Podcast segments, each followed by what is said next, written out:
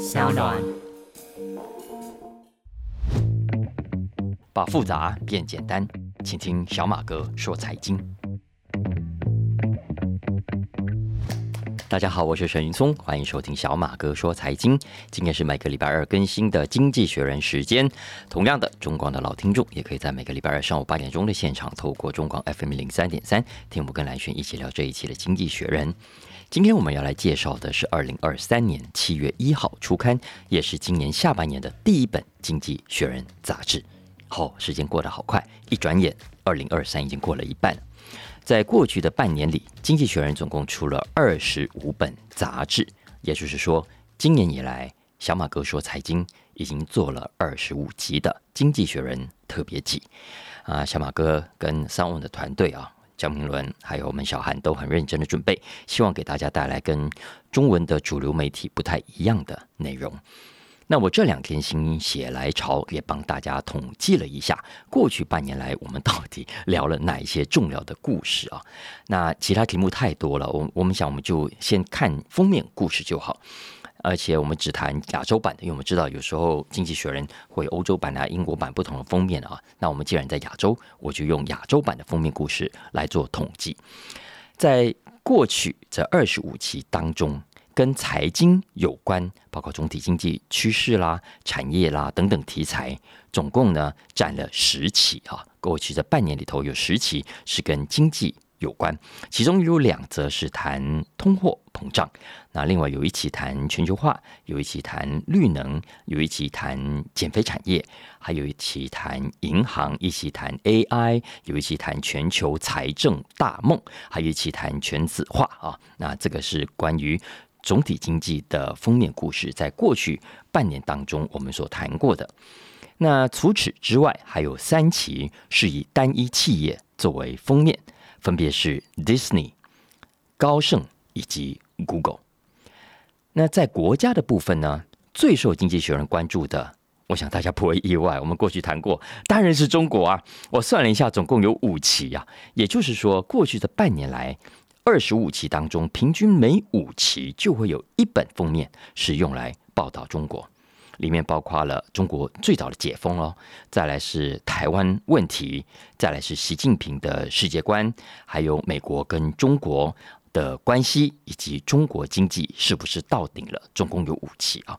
那除了中国之外，第二个备受经济学人关注的国家才是美国。美国占了四期啊，其中有一期谈的是跨性别药物，还有一期谈美国经济啊，真的很好，记得吗？还有一个美国西部牛角啊，骑着长长长腿马哈的那期封面，呃，还有一期谈拜登啊要怎么领导世界，还有一期谈川普啊，总共四期。那接下来第三个受到关注的国家当然是乌克兰啊，总共有两期。诶，一起是谈乌克兰的未来，另外一起是谈那六月初谈乌克兰的反攻。那以上加起来就二十三期了，剩下的两期呢，一起是谈以色列，一起是谈印度啊，就是趁着莫迪访美的时候所做的封面故事。所以你说这一期要算美国也可以啊。如果是这样的话呢，变成是美国跟中国在过去这半年当中就占了十期之多。那以上是《经济学人》选的封面故事，当然都很重要啊。不管是美国、中国、乌克兰、印度，都是很值得关注的国家。不过我比较好奇的不是《经济学人》为什么关注这些国家，我这几天在想的是，为什么他不关心其他国家？你看，今年以来，除了中国、美国、乌克兰、印度、以色列之外，难道没有其他应该要被重视的国家，重要到拿到封面故事来吗？嗯，比方说亚洲的日本吧，你觉得今年它不重要吗？还有德国、法国、英国，哎，这几个国家都是 G7 成员国，也是全球最重要的经济体。今年以来，难道在经济学人眼中完全没有值得放到封面故事来的价值吗？那这是国家的部分，财经产业话题，我也同样有这个好奇啊，没有错，刚刚讲的通膨啦、AI 啦、绿能啦、少子化，它当然很重要。那这几个封面故事也选得很好，写的也不错。但我也是好奇，那除了这些之外，其他的话题不够重要吗？比方说好了，加密货币、比特币，哎，大家有没有发现，今年几乎没有再 出现在主流媒体上，包括经济学人的封面在内，还有。前两年还被世界很关注的疫苗啦、你看今年大家提都不想提了。你当然可以说啊，加密货币就是投机啦哦，疫苗那是过去式啊，也就罢了。可是还有很多是跟未来相关，而且非常重要的啊。比方说，有没有想到我们刚刚念的题目里头被漏掉的电动车？电动车重不重要？重要啊！但是在过去这二十五期封面故事当中，没有一期是电动车啊。还有半导体啊，你看，这是中美科技战的核心关键技术。经济学人当然内文都有报道，可是都没有放到封面故事上来。所以这就是小马哥在想的事情啊。当然，没有放到封面故事，不等于就不重视啊。有时候只是刚好遇到更有时效性的题目，所以就被牺牲了，不等于他没有报道。你看，就像接下来这一期啊，小马哥要讲的内容一样。而且呢，以上讲的这些没有被放到封面故事上，但是小马哥认为很重要的题目，老实说，经济学人的内容。都有持续关注。你看，像电动车，他还曾经做过一个很大的专题，只是没有放到封面故事上来啊。所以我的意思并不是说啊，你没有放到封面就等于没有报道。我只是分析了今年以来的封面故事后，呃，心里有的一些感想啊。而且这个现象就会让我倒过来反省，会不会有些题目我们自己在台湾、在亚洲很重视，其实出了亚洲啊，人家并没有那么重视。你看，我们很重视台积电，对不对啊？护国神山都觉得台积电很重要。去亚利桑那设厂，连拜登都要去。可是我最近才知道，实际上那天呢，拜登原本是没有要去的耶。他是临时改变主意，决定去露个脸，所以曾经一度让台积电的人手忙脚乱。也就是说，原本拜登好像没那么重视台积电的。然后会不会有一些议题，他照理说也的确没有那么重要，只是呢？像《经济学人》这样的西方媒体，他希望我们亚洲读者重视，所以特别把这样的题目拉到封面故事上来，提醒我们亚洲读者要看，然后希望能够在亚洲带动某种的风向呢？啊，这个我也是自己想的啊。总之，我认为啊，如果过去的二十五期当中，中国加美国就有了十期啊，然后日本一次都没有。德国一字都没有，是不太自然的一件事情啊！特别是日本，你看今年以来五大上市股价涨成这样，有没有？巴菲特也在看好日本，有没有？日本自己的总体经济也出现了结构性的大变化。我最近听几个企业家也都特别跟我提到日本，所以日本在亚洲经济未来发展的重要性绝对不低于以色列，也不低于迪士尼。但是以色列在过去这二十五期当中就占有一期，迪士尼也占有一期，日本一期都没有。所以这就是小马哥过去提醒大家的哦。我们不管看什么样的媒体，都要注意所谓的 agenda setting 的现象哈，也就是议题设定的现象。很多的媒体都会刻意的想要让读者知道或者重视哪一些议题，所以他们会特别的把某些议题放大，做大篇幅的报道。那有一些他们认为不重要也好，或者不希望你知道也好，就会要么就很小的篇幅，要么就根本不让你知道，完全不报道啊。所以，这是我们日常内容使用、内容消费，我们在看媒体的时候，心里 always 要有的一个警觉：媒体有报道，媒体大篇幅报道，不等于它就一定是那么重要。相反的，很多媒体没有报道的事情，不等于。你就不应该去关心啊！小马哥只是提醒这一点，听懂了就听懂。嗨，接下来言归正传，我们聊一下这一期的内容。我读完这一期杂志，其实有种感觉啊，在说倒吃甘蔗，我就想了这四个字。因为刚开始的几个题目我读起来还好了啊，只是没有想到往下读，越到后面越精彩，也更重要。这一期杂志刚开始的几个题目。你不能说它不重要，但都没有什么超过其他媒体很多的事实或者是观点。比方说这一期的封面故事是普丁，封面上呢是一个普丁的大头啊，只是这个头呢出现严重的皲裂啊，很多的裂痕，有一点像《惊奇四超人》里面那个石头人啊。那为什么用这个设计呢？是因为它代表着经济学人的看法，他认为普丁的政权虽然已经出现败相。但是还没有瓦解，所以普京这颗头有裂缝，但是呢，并没有四分五裂啊，这大概是这个意思。不过接下来他的这相关的几篇文章，老实说，我都觉得没有太新的观点啊，基本上只是把《经济学人》过去的立场重复再讲了一遍。比方说，《经济学人》认为这一次的瓦格纳政变事件，也不能说政变了，只能说是短暂倒戈事件。很显然呢，是让普丁措手不及，完全出乎意料之外的。而意料之外，也代表着普丁的情报系统。肯定出了严重的问题，他的指挥系统也肯定接下来会有严重的麻烦。那这些老实说，都是我们都知道的事实。接下来，经济学人还点出普丁有两个大的问题。那老实说，我觉得也不是新闻啊。他说，一个呢，当然是乌克兰的反攻。经济学人说没有错啦，目前为止好像没有什么太大的进展，但是乌克兰会更加积极哦，所以这会给普丁带来压力。那普丁另外一个问题会是俄罗斯的经济。我们都知道，现在卢布贬了将近百分之四十嘛，所以经济学人认为，未来普丁恐怕不会再有足够的财力去对乌克兰发动大规模的攻势啊。然后经济学人说，在这种情况下，显然普丁就必须硬撑下去。然后有一天，万一他撑不下去了，他搞不好会口急跳墙，然后呢会去动用核子武器。那他也借由这个分析去提醒西方国家要有准备了啊。那这就是这一期《经济学人》讲的基本重点。不过，他真的都是他过去讲过很多次的观点了，所以我觉得这一期的封面故事并没有什么特别。讲到这个，我今天在录蓝轩时间的时候，蓝轩就很好玩，他就看到封面，哎，有普丁的全名嘛，他就问我说：“哎，请问这个他那个 first name 啊，嗯，西方媒体都念 Vladimir 啊，到底怎么念？我也不会念啊，对我我又不会俄文，所以呢。”蓝轩今天早上就找了那个那个 Google 上的发音念法的软体，然后就用俄文念，结果那个 first name 念起来我还是不会念了啊，讲 Vladimir 啊，好像啊，有趣的是 Putin P U T I N，我们看 C N N 啊，看 B B C 他们都那样，对不对？不是诶，原来在俄文里面啊，P U T I N，他的名字念成 Putin，Putin，所以他是普京，难怪在大陆他们译成普京而不是普丁啊。所以蓝轩说，他从今天开始，他就要改叫普京，而不是是普丁。大家觉得呢？我我觉得我好像既然知道了之后，好像应该我以后不要再叫普丁了，应该改叫普京才对。不过普丁也好，普京也好啊，这一期《经济学人》这个封面故事，老实说，我没有给他很高的分数，没有给他很高的评价。当然，可能其中一个原因是。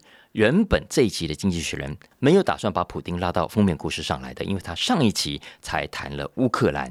那这一期之所以勉强把普京拉到封面上来，主要还是为了上个礼拜的瓦格纳事件啊，他想给这个题目多一点重视啊。否则的话，其实按照《经济学人》自己的规划，这一个礼拜的封面故事应该是另外一个大专题。这个专题啊，我觉得有意思多了啊，他谈的是。绿色成长，绿色成长，他要揭露的是西方环保团体啊不愿意面对的真相。那什么是绿色成长呢？Green growth 呢？简单讲，我先讲个背景哦，就是因为我们过去刚开始在谈环保的时候，大家还记得吗？很多国家都觉得啊，你搞环保会有害经济成长啊，像台湾一样，以前企业都一直在做生意，一直在做生意，然后才不管环保，对不对？把这个环境的成本外部化，企业一直在赚钱，然后环境越来越糟。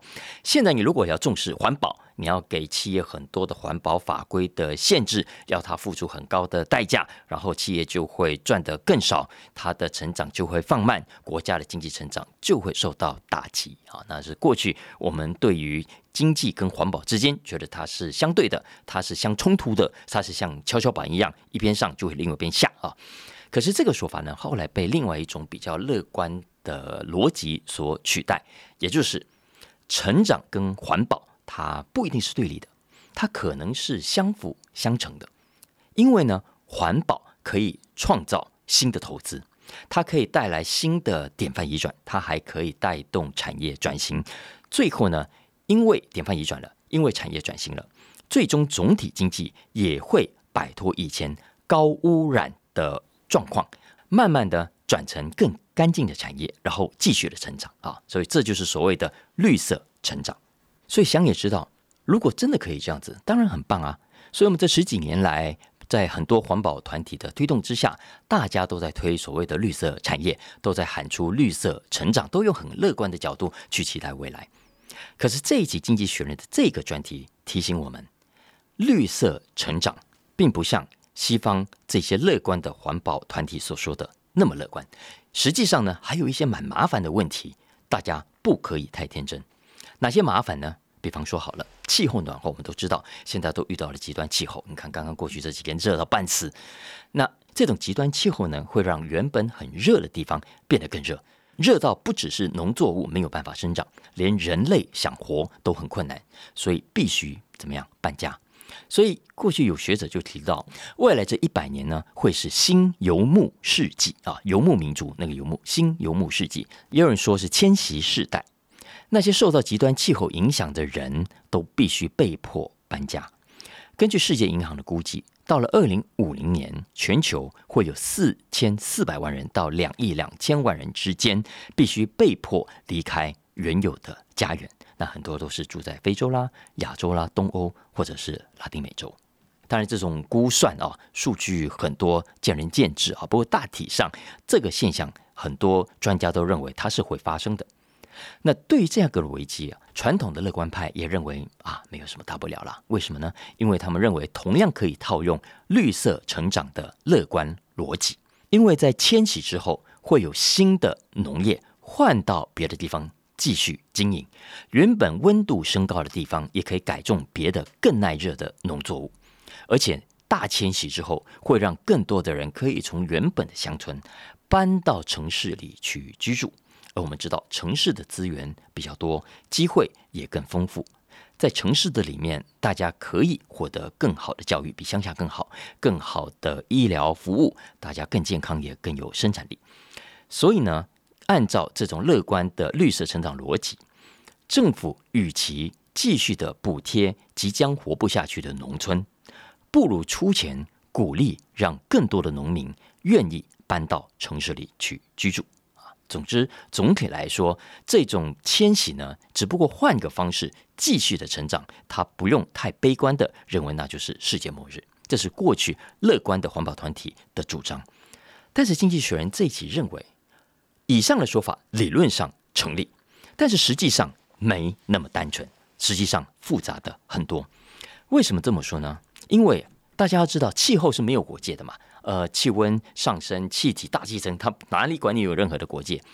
但是我们在地球上的现实是有国界之分的呀。当一个老百姓在自己的家乡热到受不了的时候，他也许可以往北移动。但是如果跨越了北方不是自己的国家呢？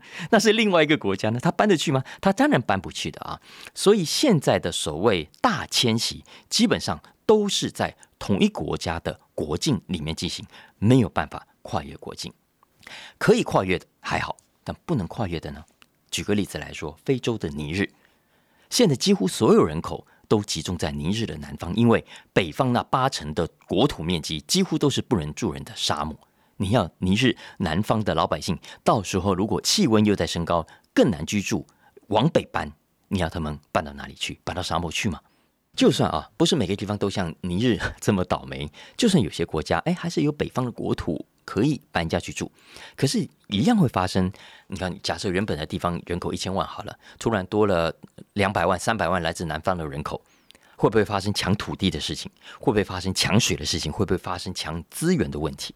我认为会的啊，所以我非常认同经济学人这个专题的分析，因为所谓的绿色成长逻辑实在是太乐观的，乐观到有一点太天真了。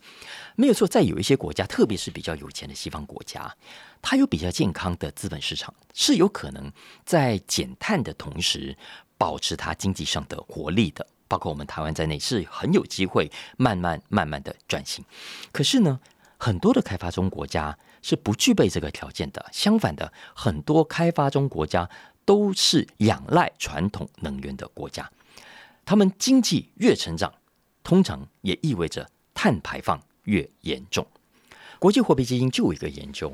他去统计从九零年代以来七十二个开发中国家的经济成长状况和碳排放之间的关系，结果根据国际货币基金的调查，这些开发中国家哦，它的 GDP 每年平均每成长一个 percent，它的碳排放量会增加零点七个 percent，也就是说，当经济越成长，它不是越绿色，而是越黑色。所以绿色成长的逻辑在这些国家是行不通的，是讲不通的。光是印尼跟印度这两个国家，经济学人说，根据估计，到二零三零年，他们的碳排放还会再增加八亿吨。八亿吨是什么意思呢？这几乎等于一整个德国的碳排量了。而且这还只是印尼跟印度这两个国家哦，还有巴西呢、埃及呢、菲律宾呢，其他的非洲跟中南美洲国家，随着他们的经济成长，他们的碳排放量也会跟着增加。这也就是为什么绿色成长、绿色投资这件事，在很多国际会议上都挑起了先进国家跟开发中国家的矛盾，各种新仇旧恨啊都涌上来。很多的开发中国家代表常常很不客气的说：“嘿，工业化是你们这些有钱国家搞出来的，温室效应也是你们害的。你们以前把钱都给赚走了，现在回过头来说地球暖化要我们这些开发中国家一起负责。”你不觉得很混蛋吗？啊，所以很多的西方国家当然心里也有数，所以他们都肯出钱来帮助开发中国家改善碳排放问题。因为我们知道，出了大提成是没有国界的。如果让放任气候继续的暖化，西方国家自己也会跟着受害。这可是讲归讲啊，目前我们都知道，西方国家自己的经济已经是泥菩萨过江，自身难保，所以他们所承诺的钱是不够用的。经济学人说，预估未来每年需要补助的金额可能要高达三兆美金。可是刚刚过去的六月底，西方国家所承诺的金额是多少呢？只有一千亿美金。一千亿美金听起来好像很多，但是实际上根本不够用。我蛮推荐这个专题的，大家有兴趣可以去找来看。小马哥这一期最推荐的一篇文章，我们这个礼拜的 Story of the Week。是接下来我要谈的这一篇 business 栏目的头条，它的标题是 Chat GPT Inc.I N C 就是企业那个 Inc 啊。那这篇文章呢，为我们报道了目前美国大企业导入 AI 的总体概况，非常非常值得参考。不管你是投资者还是经营者还是上班族，我认为这篇文章都非常重要，因为它提供了很多重大的讯息啊。这篇文章是这样子的。我们最近不是陆续听到很多企业都说啊，我很重视 AI 啦，然后媒体上三不五时都有公司宣布说他要大规模征 AI 人啊，然后并购了什么 AI 公司有没有？或者是用 AI 创造了什么新产品？像最近有新闻说，星巴克，星巴克用 AI 设计了一款新的舒适 Vegan 的早餐，然后 Nike 它也用 AI 来设计最新流行的鞋款。美国的 JP Morgan Chase。他说，他现在银行里面呢，光是机器学习工程师就超过六百人，他的内部至少有三百个软体有用到 AI。然后大药厂李来也说，他目前公司里面集团里面至少有一百个专案都有用到 AI。那这些新闻就是让经济学人感到非常的好奇。以上呢都是个案，那整体来说怎么样呢？所以，经济学人特别做了一个大规模的调查，它叫做 Early Adapters Index，叫做早期科技采纳者指数。那这项调查是以标准普尔五百指数的成分股这五百家企业作为样本，包括五大指标。第一个指标是跟 AI 有关的专利占比；第二个指标是这家公司针对 AI 的投资活动有哪些 VC 啊创投的活动。第三个指标是在过去这段时间，这些企业呢有没有在并购 AI 相关的公司？第四个指标是征才，他们过去这段时间来所开出的求职广告当中，有多少是来自 AI 部门或者是跟 AI 有关的部门？第五个指标是在 Earning Calls，我们都知道他们跟分析师都有所谓的 Earning Calls 嘛啊，在 Earning Calls 里面提到 Technology 啦，提到 AI 的。频率的高低啊，当然，他所要调查的不只是限于现在很红的生成式 AI，而是包括各种各样的 AI。结果，经济学人这个调查有很多重要的发现，小马哥这里整理了几个重点。首先呢，企业的创投活动增加啦，专利增加，呃，平常开口闭口提到 AI 的频率增加，我觉得这些就不用讲了，这是很自然的一件事情。我觉得整个调查的结果传达出最重要的讯息之一呢，就是。AI 的人才需求大爆发，经济学人发现，在过去的三年，标准普尔五百指数当中，有三分之二的企业都在征人的时候有提到必须具备某种的 AI 技能，特别是零售业，特别是高科技业，特别是半导体业增加的最多。第二，那哪些工作最需要人才呢？经济学人说，目前所有的 AI 里面呢，还是生成式 AI 所使用的范围最广，它的占比也最大。经济学人引述麦肯锡的一份报告啊，它是从创造出来的价值来看，目前的 AI 使用主要呢来自四大部门，第一个是研发，第二个是软体，第三个是行销，第四个是客服，基本上这就涵盖了大部分的大企业运作的核心了啊。也就是说，这四个部门现在在 AI 的使用上已经非常普遍了。好，所以。这是对人才的需求，我觉得大家完全不要怀疑。那另外呢，我们从投资的角度来看，这个调查结果的发现，我觉得也很有意思啊。经济学人说，越重视 AI 的企业，通常呢都很重视研发，而且它的股价上涨的力道也越强大。怎么说呢？根据这项调查。我们刚才不是说他是用这五百大企业做排名吗？结果发现这五百大企业里面，对 AI 开发最积极的 Top 一百家企业，这段时间来的股价平均上涨了百分之十一。相反的，在这五百家里头垫底的这一百家，它的股价几乎没有什么动荡。然后我们再来看它的研发经费，排名前一百大的这些企业，它的研发经费平均。占他们营收的百分之十一，大家知道吗？在这五百大里头，排名垫底的这一百家，平均研发经费占企业营收的比率是零。也就是说，如果你是投资者的话，maybe 啊，我是说 maybe，你可以从这家企业的研发经费的多少以及它的占比，可以去研判出这家公司。